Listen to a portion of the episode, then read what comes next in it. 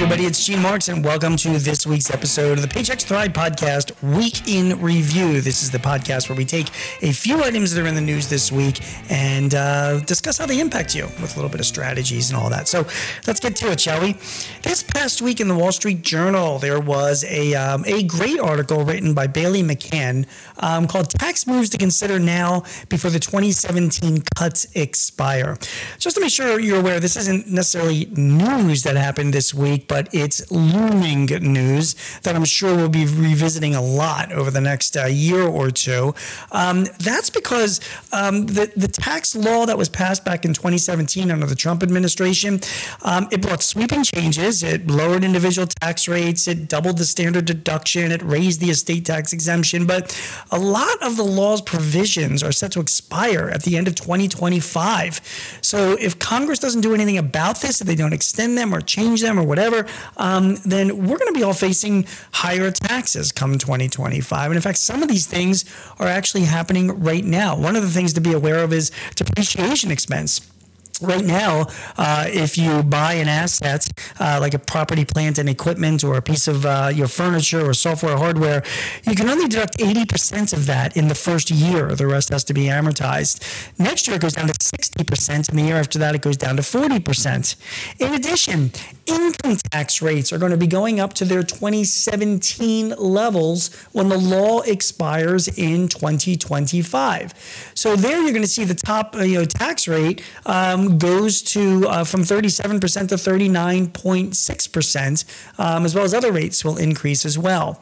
Also, estate taxes will go up. Right now, um, when people die, if they're a married couple, they can transfer almost $26 million um, without tra- triggering any federal estate taxes. It's, a, it's an exemption. An individual can transfer th- up to $13 million without any paying any estate taxes. Well, those numbers are going to go down after 2025. I mean, they're going to be cut roughly in, in half. So people that are, you know, leaving estates, uh, both married, filing jointly, and individuals, um, less is going to be subject to tax exemption. There's a lot of other things and again, I'll be covering some of this stuff in the in the months to come about how some of these expiring benefits and deductions are really could have a big impact on small businesses. But keep your eyes open and talk to your tax accountant if there's any moves that you should be making. Speaking of taxes, in uh, my second news item this week, this comes from the ABA Banking Journal, the American Bankers Association. Um, the American Bankers Association had seven state bankers associations and multiple banks this past week joined more than 700 organizations in a letter that urged President Biden and Congress to permanently extend the new markets tax credit program. They call it an important source of funding for business and community developments. The new market tax program has a 20 year track record of financing small businesses, daycare centers, healthcare clinics, schools, and other projects that created more than a million jobs in distressed communities uh, across the group. Unfortunately, uh, that tax credit is set to expire in 2025. There are two bills before Congress to make it permanent, um, and we're hoping to see that move forward. But right now, um, it is set to expire in 2025. That's only a year away, really, as we're heading into 2024. Um, so that's why the ABA and so many others joined in writing this letter to uh, President Biden. Each year, the new market tax credit finances hundreds of projects, creating over 50,000 jobs in urban and rural communities, the letter said.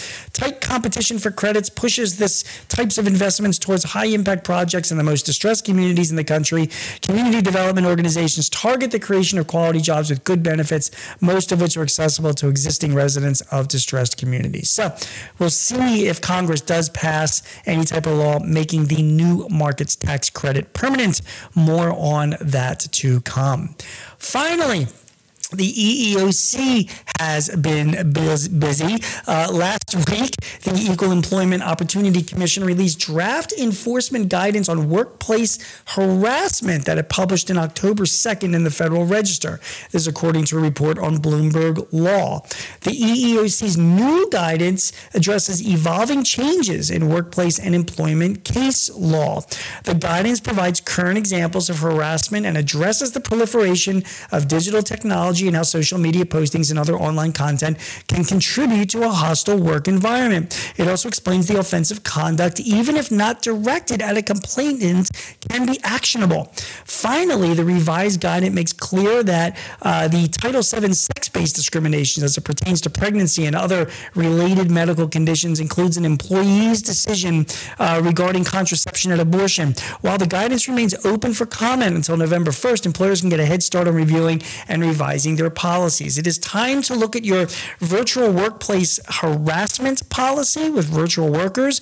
You should be looking at whether or not your company is exposed to any third party harassment. That could be people outside of the company that gets involved with your employees. There's harassment involved, um, and an employee can suffer because of that, and that could be your liability.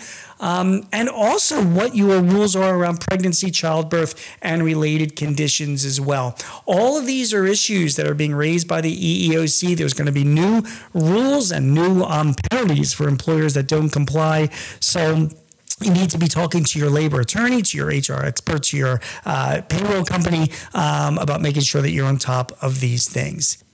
My name is Gene Marks, and you have been listening to this week's edition of the Week in Review, a Paychex Thrive podcast. If you've got any advice or tips or help, or if you'd like to suggest guests for our podcast, please visit us at payx.me forward slash thrive topics. Again, my name is Gene Marks. Hope you enjoyed this week's episode, and we will see you again next week with some more news impacting your business and some thoughts on how to navigate around that news.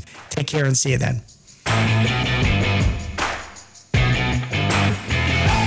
This podcast is property of Paychex Incorporated, 2023, all rights reserved.